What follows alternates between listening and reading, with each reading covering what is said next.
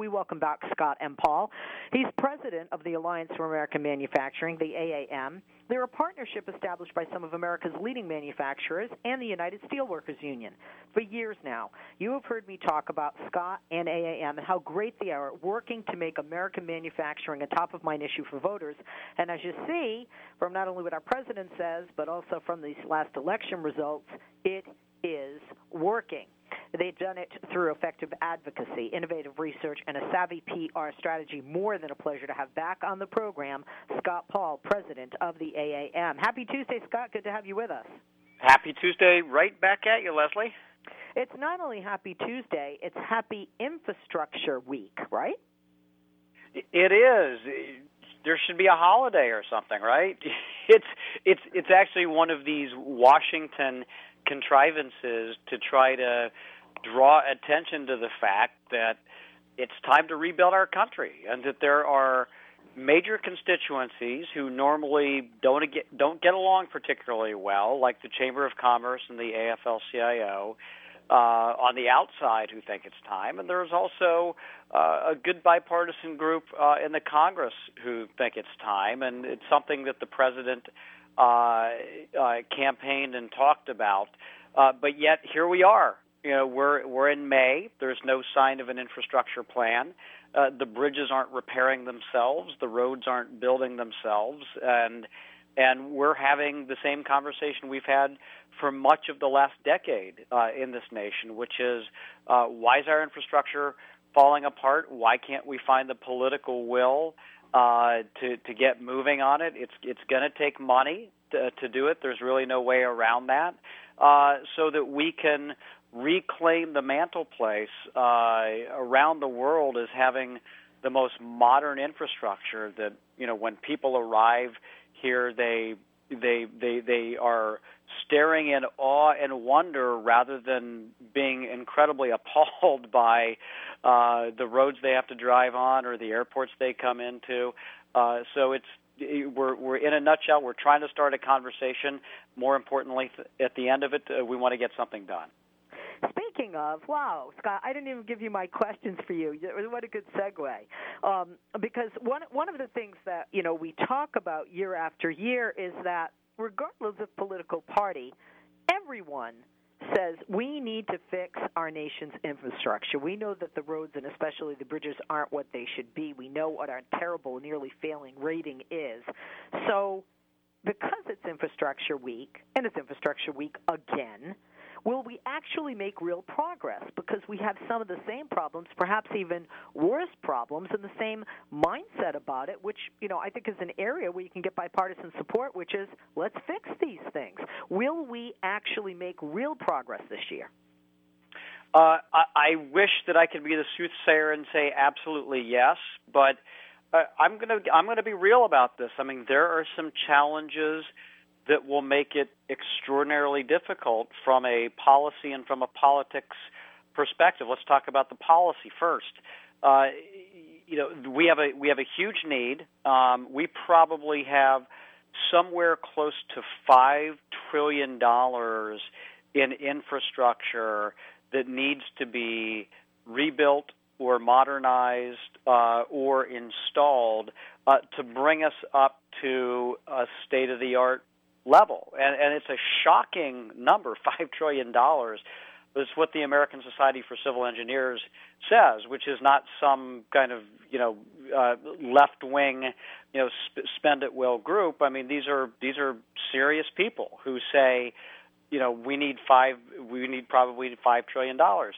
Now the the challenge is we have problems scraping up even about 150 billion dollars a year to do this, and that's basically status quo funding. And you know, and we have to find a way to finance this, and so it means either we raise taxes, we raise user fees like on toll roads.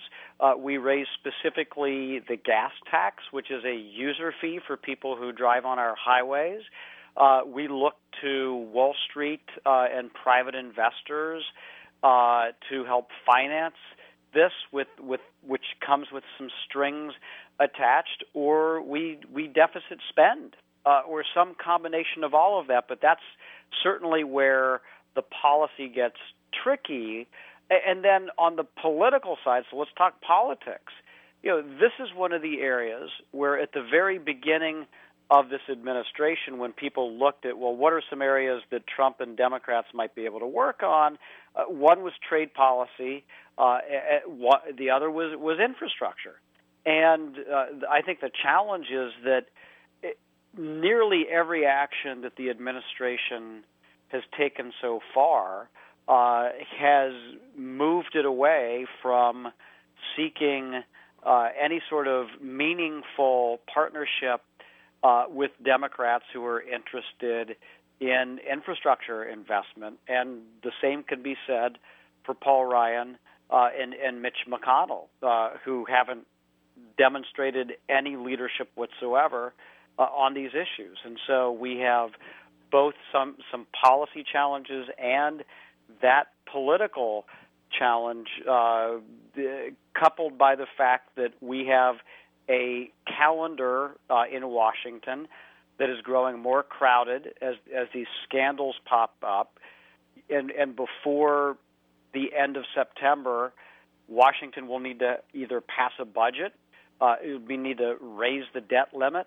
Um, there will be some other, obviously, confirmations, including of a new FBI director that, that could be very tricky.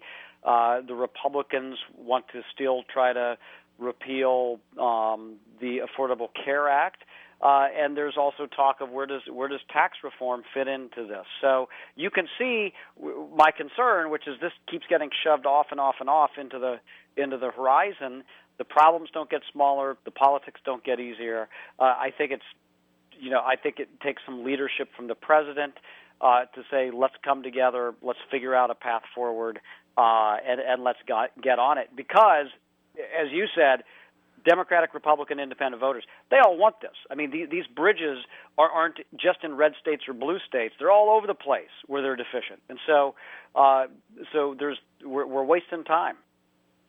And speaking of, you talked about politics. Let's expand to that group um, because labor leaders, business executives, government officials, I mean politicians, and even average Americans seem to be able to line up on opinion where are areas that they do not, Scott? I think everybody in those groups agrees infrastructure needs to be repaired.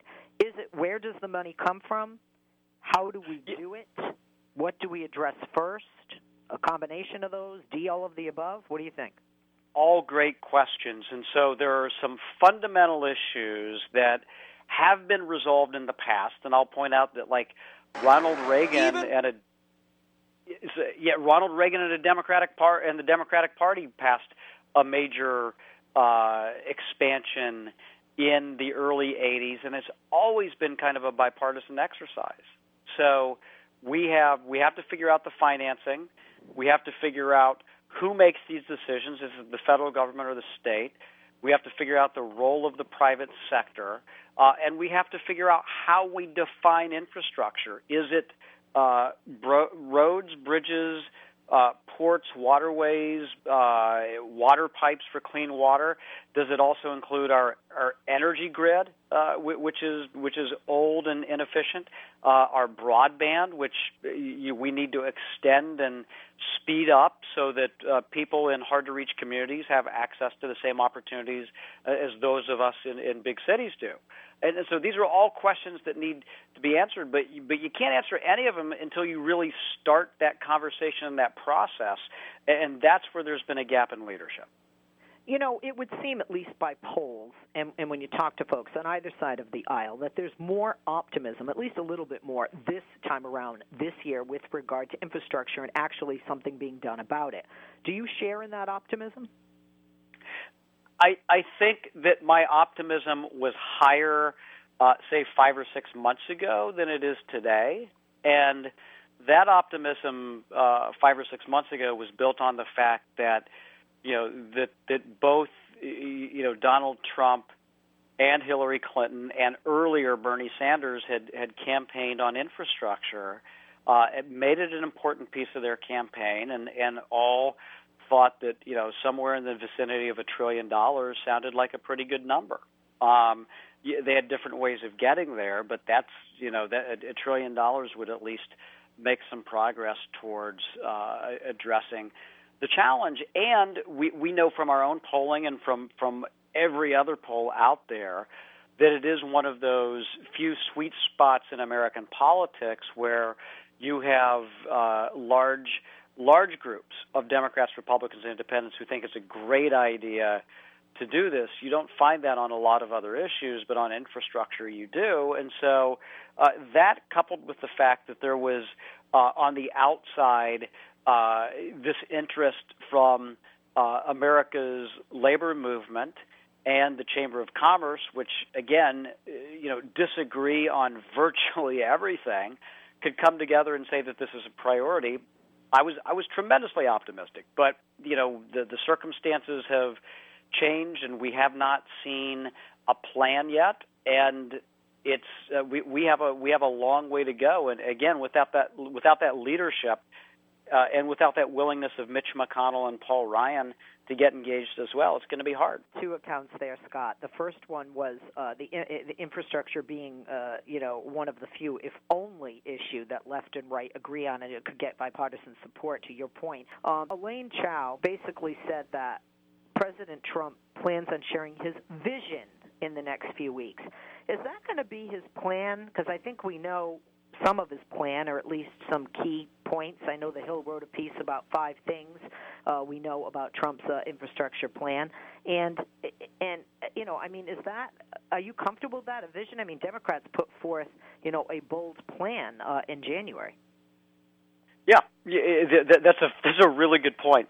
So let's put it this way: if it's anything like the Trump tax plan, that's not going to move the debate forward because that was a few ideas scribbled on a page of paper that rehashed some of the things that he had promised during the campaign, though not in any specific way. And if if again this Trump vision is just that we want to engage the private sector to do this, we want to spend this money.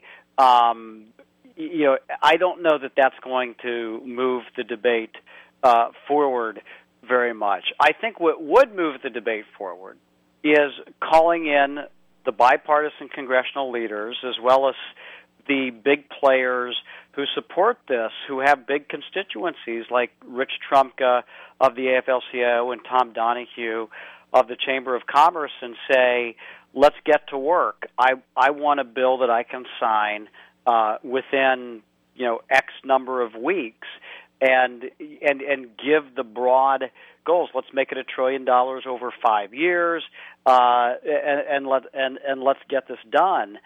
I think the challenge is that I'm not sure that uh, Paul Ryan and Mitch McConnell want to spend this money on infrastructure. Yeah, I think they're much more interested in a corporate tax cut and and so it, you know if if the vision is a is a roadmap on how you get from point A to point B and it involves this kind of political capital and leadership, then it will be helpful.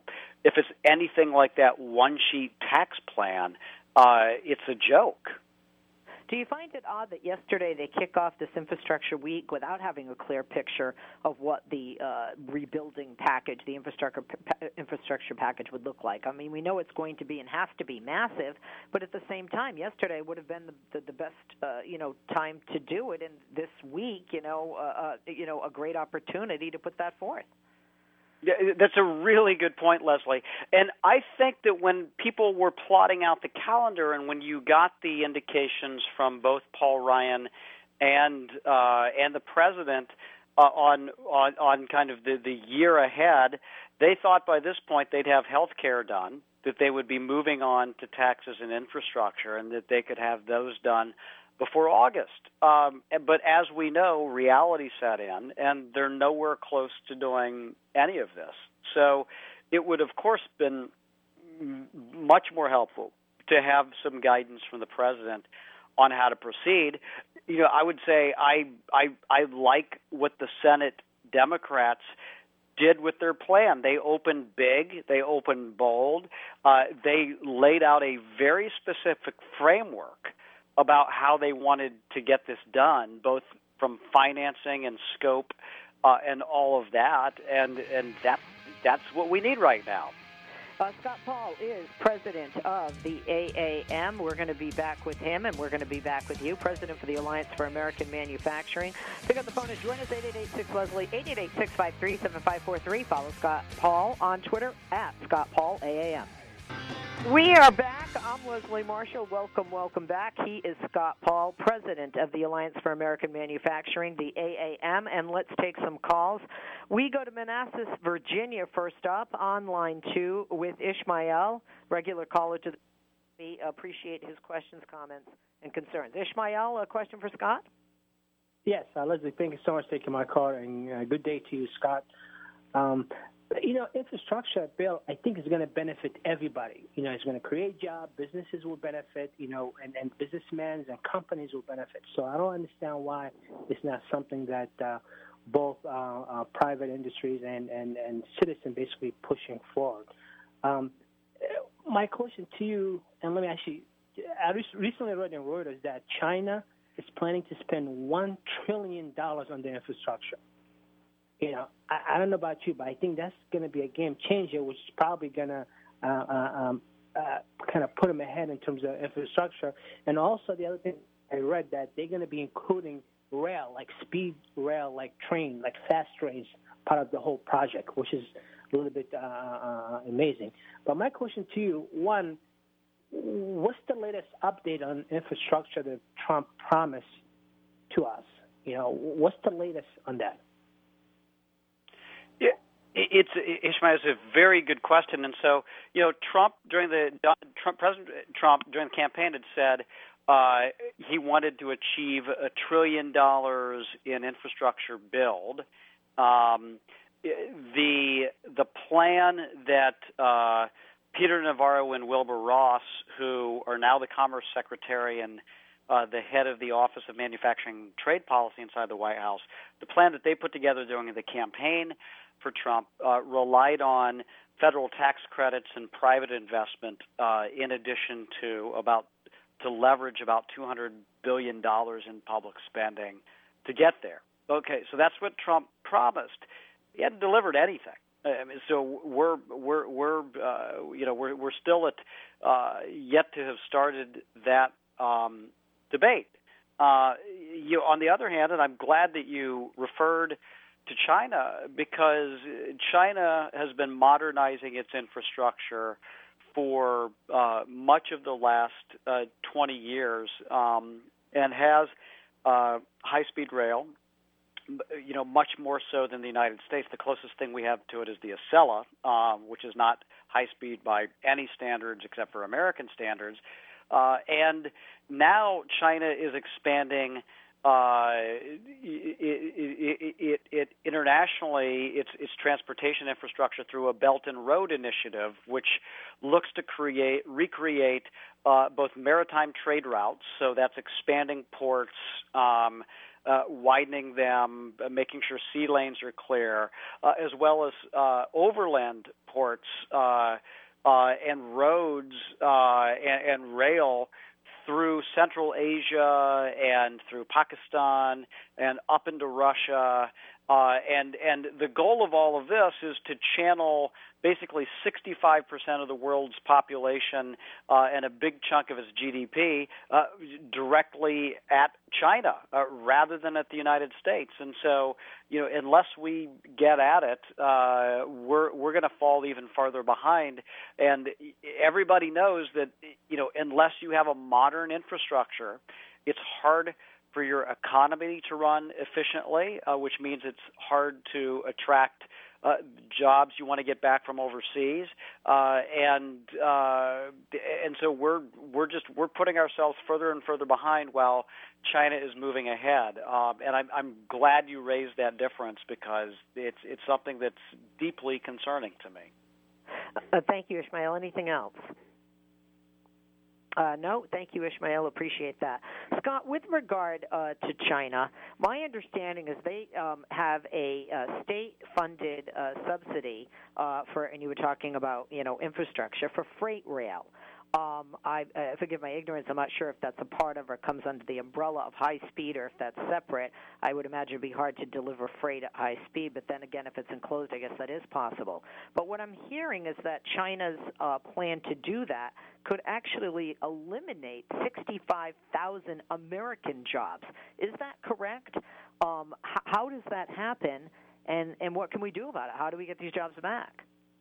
Oh, Leslie, great question, and I'm glad you brought that up because there was a study that's just been released in the past couple of days, uh, I think done by Oxford Economics, that looked at uh, the Chinese government's investment in its rail car industry. So actually, the you know those intermodal cars that you see on freight rail, they get transferred from the big uh, f- from the big uh, uh, transoceanic ships uh, onto the rails.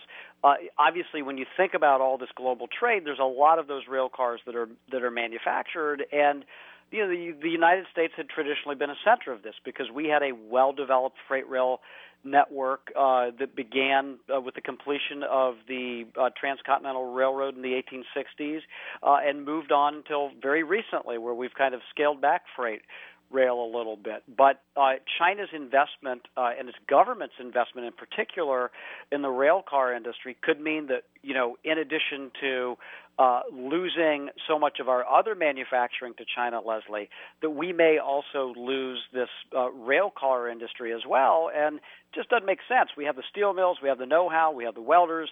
Uh, we can do these rail cars here, uh, but but because this industry is so heavily state subsidized, we may soon be uh, importing our rail cars uh, along with many other things uh, from China. Uh, lots of questions. Um, uh, one of which is money, and you d- addressed that when we talk about our own infrastructure, which we don't have a vision or plan from the president yet.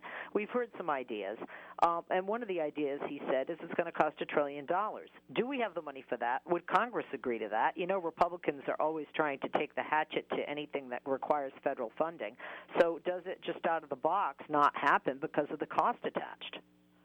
Yeah, well, and that is uh, that is going to be the most difficult piece of this. And again, if it's part of a larger deal that maybe involves some tax relief or or tax reform, I think it's entirely possible to strike a grand bargain that would benefit blue collar workers, that would invent, that would benefit people who commute, that would benefit businesses that depend on efficient uh, infrastructure to get their goods to and from market, um, and would benefit our tourism because our ports would be improved uh, as well, both our airports and our seaports. Uh, and and so, I I don't know that necessarily a trillion dollars is something that's going to be impossible to achieve.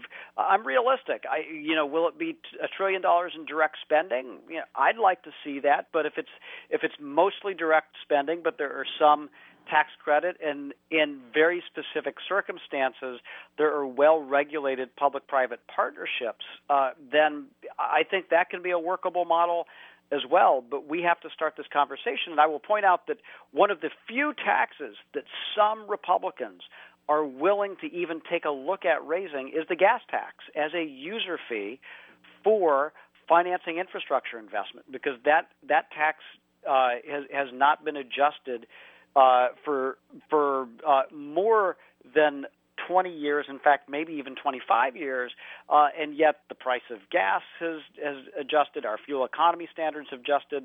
The, the needs for the roads have adjusted. Our population has adjusted. Um, but but that tax is still stuck uh, way back in the early 90s, uh, and and I think we're going to have to take a look at uh, increasing that uh, if we want to get this done.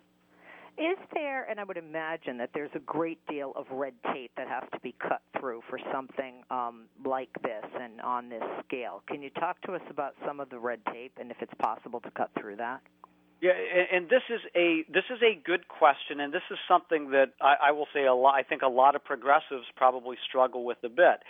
Uh, you know, you want to make sure that if you're putting in into place infrastructure, that it is uh, that is not going to in a, be net harmful to the environment, to ecosystems, to critical habitats, uh, to health and safety, a, a lot of other factors like that.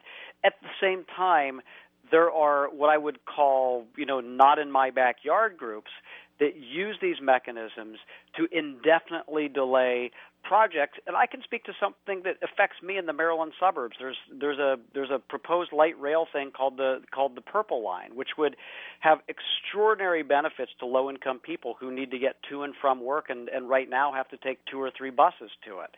Uh, but there is a there's a wealthy community that has a lot of backing that is upset because its bike trail will be altered not not done away with, but altered, uh, and they filed court injunctions that are essentially blocking this project. And to me, that seems that seems like it's over the top.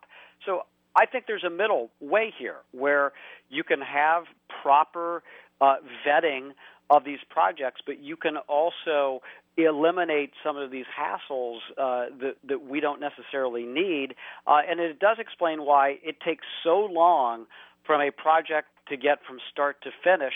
Uh, I'm just thinking, you know, in your neck of the woods now, like the LA subway system, you know, and and and and the genesis of that. I mean, these things take a long time to get off the ground and get done, and I don't I don't necessarily think it should be that way. The public-private partnership then is part of that red tape, right?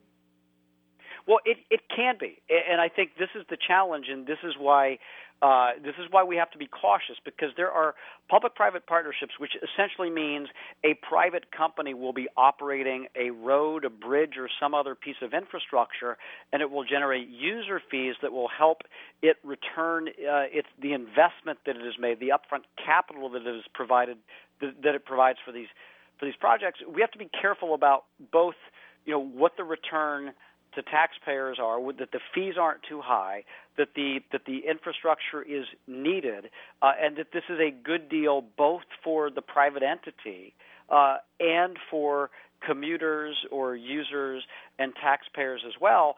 And and some governors, in some cases, because uh, this is mostly done at the state level, have gotten it right and have done a a, a reasonably good job uh, of of of protecting the public's interests.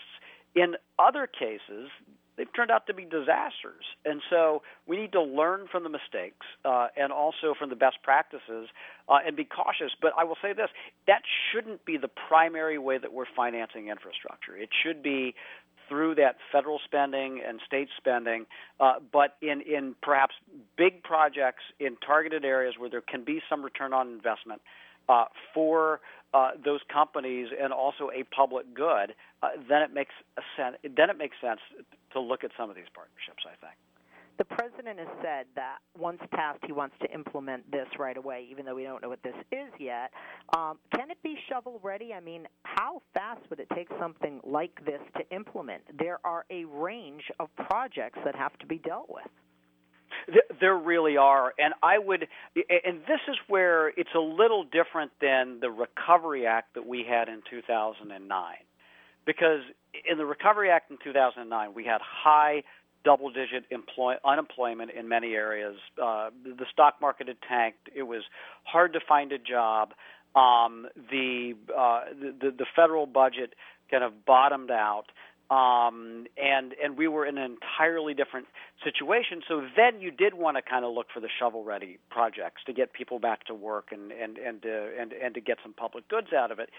Now I think it makes sense to look at what are high-yielding projects that are going to be important uh, not only tomorrow but also 10, 25, 50 years from now that are going to have a lasting impact on the United States, and that's kind of the tradition uh, under which the, uh, the, the Eisenhower Interstate Highway System was created, uh, or thinking way back to the canal system uh, in the early 1800s, is that that it wasn't based on just this congressman wants this road uh, because it'll help him with reelection, but it's rather uh, it's rather a look at uh, what's going to help the American people uh, in the next generation and, and, and keep us as a thriving, modern, connected uh, country. And so those projects may cost a little more money. They they may take a little bit longer to get started, uh, but the but the return to our nation will be much greater. So I look, I think you have to set some some piece of this aside uh, for those those big ticket items, uh, as well as looking at other things that have just been uh, underinvested because uh, we just don't have enough resources. And by that, I'm thinking of like our clean water infrastructure and, and how many flints we could prevent uh, if we just got those pipes in the ground uh, and got it done. That that you know what that I probably I, I think is probably the best example under the umbrella of infrastructure I've ever heard, Scott. And I'm not just saying that because I like you and you're on my show. I'm not kissing up to you. I mean it. I, I mean it. And, and I've talked about the issue of infrastructure with you and many others for years now. Speaking of, is it fair to say that any infrastructure bill because we don't know what the president clearly is putting forth. We have some ideas and some talking points of his potential vision. But is any infrastructure bill a job creator? Uh, look, I, I think that any time that you're going to put uh, construct something, you're obviously going to create construction jobs. There will be some jobs maintaining that infrastructure as well that, that can come out of the, the public sector. Uh, and then there's the materials that are required required for infrastructure, and those come from manufacturing. And, and this is why, and we haven't talked about this yet, but I think it's very important that we should have um, Buy America laws, uh, and and that's the uh, that ensures that there will be benefits to manufacturing. That we're using American iron and steel uh, to build those bridges uh, uh, and and put the rebar into those concrete highways that we need, and to put the rails on the new transit systems. Um, and so there can be extraordinary benefits to our economy and, and, and good job creation. And, and this is for people who don't necessarily want or need to get a four year college degree, but are skilled in the construction trades, are skilled welders, uh, or steel workers. Uh, and that's the kind of jobs that our society so desperately needs to generate if we're to rebuild our middle class. This is a great middle class opportunity project. Thank you, Scott. Happy Tuesday. Scott Paul can be followed at Scott Paul AAM and check out the website AmericanManufacturing.org. By the way, they have a great section where they have companies that make American products. So if you want to start the Buy American that can help to hire American before the president's vision comes out, do it.